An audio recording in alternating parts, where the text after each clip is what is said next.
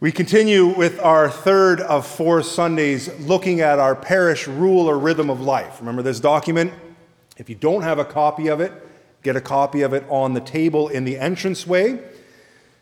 This is our parish rule or rhythm of life, something that we put together before the pandemic as something to define our understanding of who we are as a parish family here in Paris, Ontario. And not just as a parish family, but as an Anglican parish family. When we put it together, um, just as I came as your new rector, uh, it was clear to me that being Anglican was really important to this parish. And I thought that's great, because that's something that's important to me as well. Because as you know, I am not Anglican by birth. I converted into the Anglican Church. And so to hear an Anglican parish that is actually identifies what is important to it that one of its key values is its Anglican identity, that was really important for me as well. And so I was glad that we were on the same page on that. So, what I want to do today is to reflect on that value that we've identified. It's number five in the, the values section, um, but it doesn't mean it's fifth in importance. It just means it's numerically number five, because as I said, all the values that we've identified as being important to us in this parish all work and coalesce together. So, the question I want to focus on this morning is why is it important to be Anglican today here in Paris?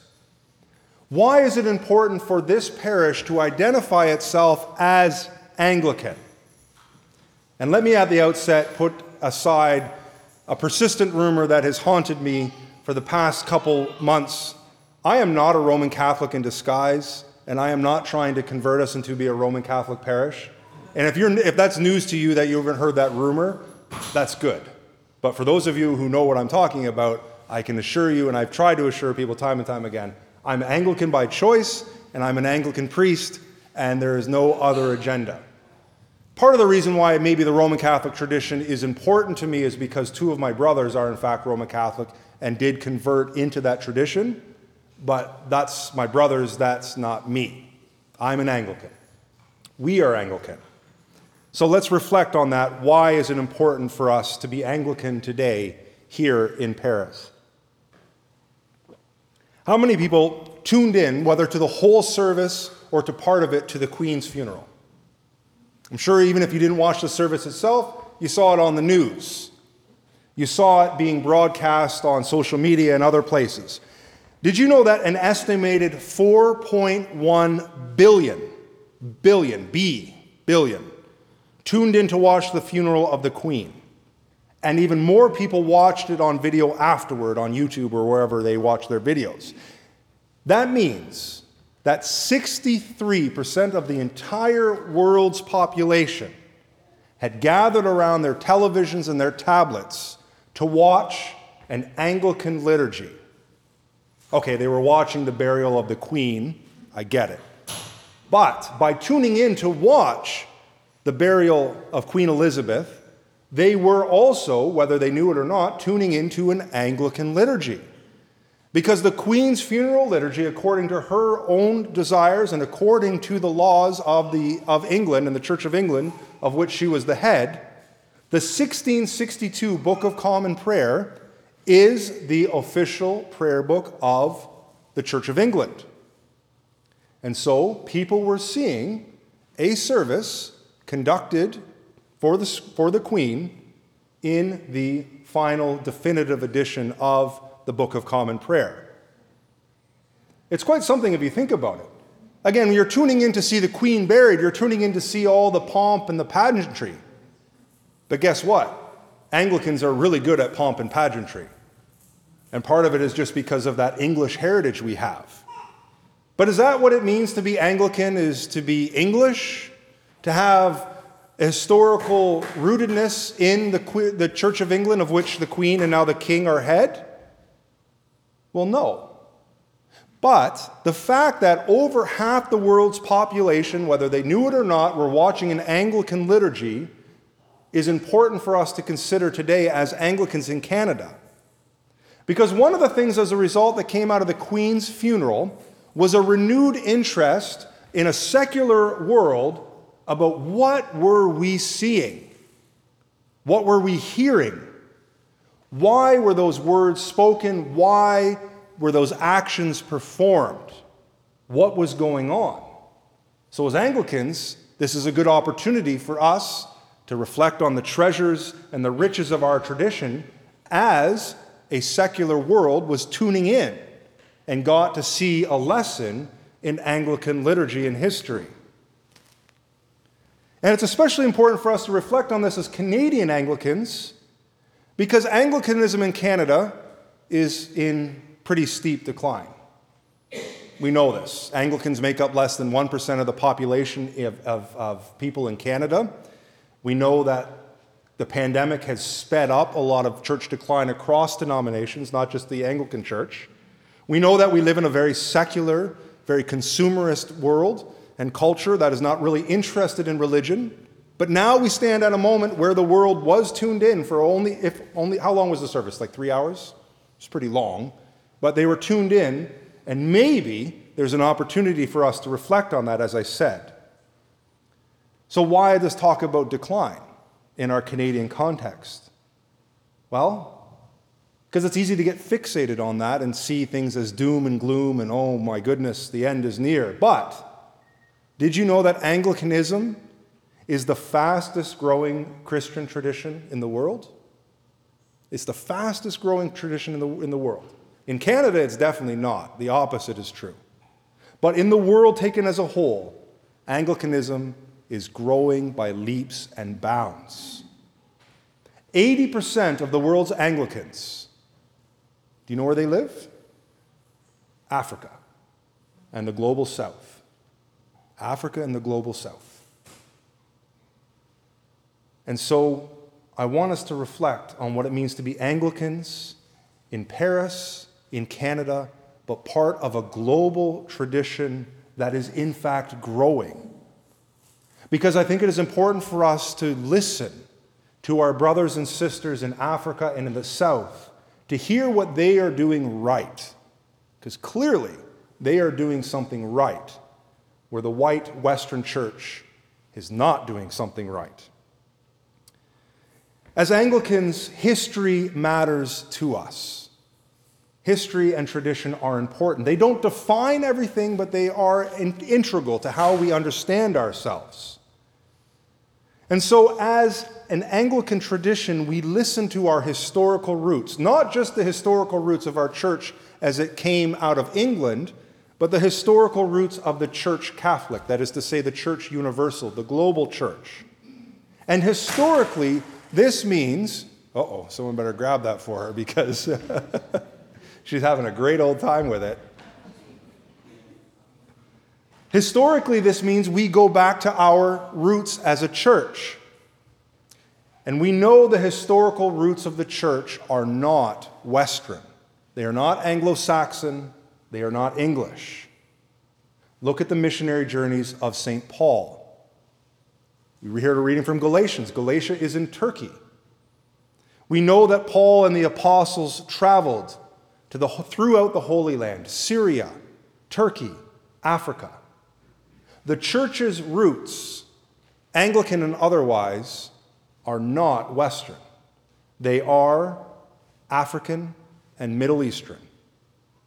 So, as Anglicans, it is important that we listen to these voices in our earliest history. Because the earliest theologians that put together the understanding of what it means, our apostolic faith, the faith handed down to us by our uh, forebears in the faith going back to the apostles in the early church, most of them were African or Middle Eastern. Names like Origen and Cyprian and Tertullian and Augustine or Augustine, maybe names that don't mean anything to you, but those are all early church theologians whose impact in the life of the church we still feel today. And guess what? None of them were white and none of them were Western. Now, I'm not saying this to, to beat up on us or anything like that, but I'm saying it's important for us to learn and to listen historically to our roots, but also contemporarily to those churches in our communion that are growing by leaps and bounds. To be Anglican in Paris and in Canada is to listen to those voices. Because these voices show us that the history of Anglicanism, rooted in the Book of Common Prayer, and just a note on common prayer common means accessible, common to all people, right? Worship in the Reformation, or prior to the Reformation period, was all in Latin. So most people didn't understand it. It was uncommon prayer because people didn't understand Latin or didn't have a full working understanding of it. How many people here today speak Latin? I know one person has a pretty good understanding of Latin. It's not me. Common prayer that the Anglican tradition gave to us means prayer in the language of the people, the vernacular. And so, what this means for us as Anglicans is as Anglican communities took root throughout the world, other communities, other languages, other cultures adapted that history of common prayer and put it into their own context in a way that their people could understand, in a way that their culture could resonate. And so, that means to be Anglican does not mean that you are English. It doesn't mean that you are Anglo Saxon. It doesn't mean you're Western. To be Anglican means you are part of a global communion of Christians who understand the tradition of common prayer as it arises in their own local contexts.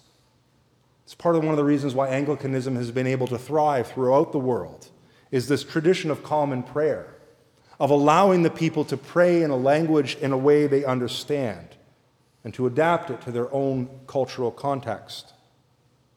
So, where we sit here in Paris is to listen to those global voices. Sometimes when we run into trouble, tunnel vision sets in, and we just focus on the immediate and the things that are right in front of us. But our history as Anglicans tells us we need to have a wider vision and a wider view because we are part of a global communion. And we need to listen to those voices where the gospel is being proclaimed the loudest, the proudest, the truest. And that's meant to give us encouragement for how we understand our mission. Because believe it or not, evangelism is also deeply rooted in our Anglican DNA.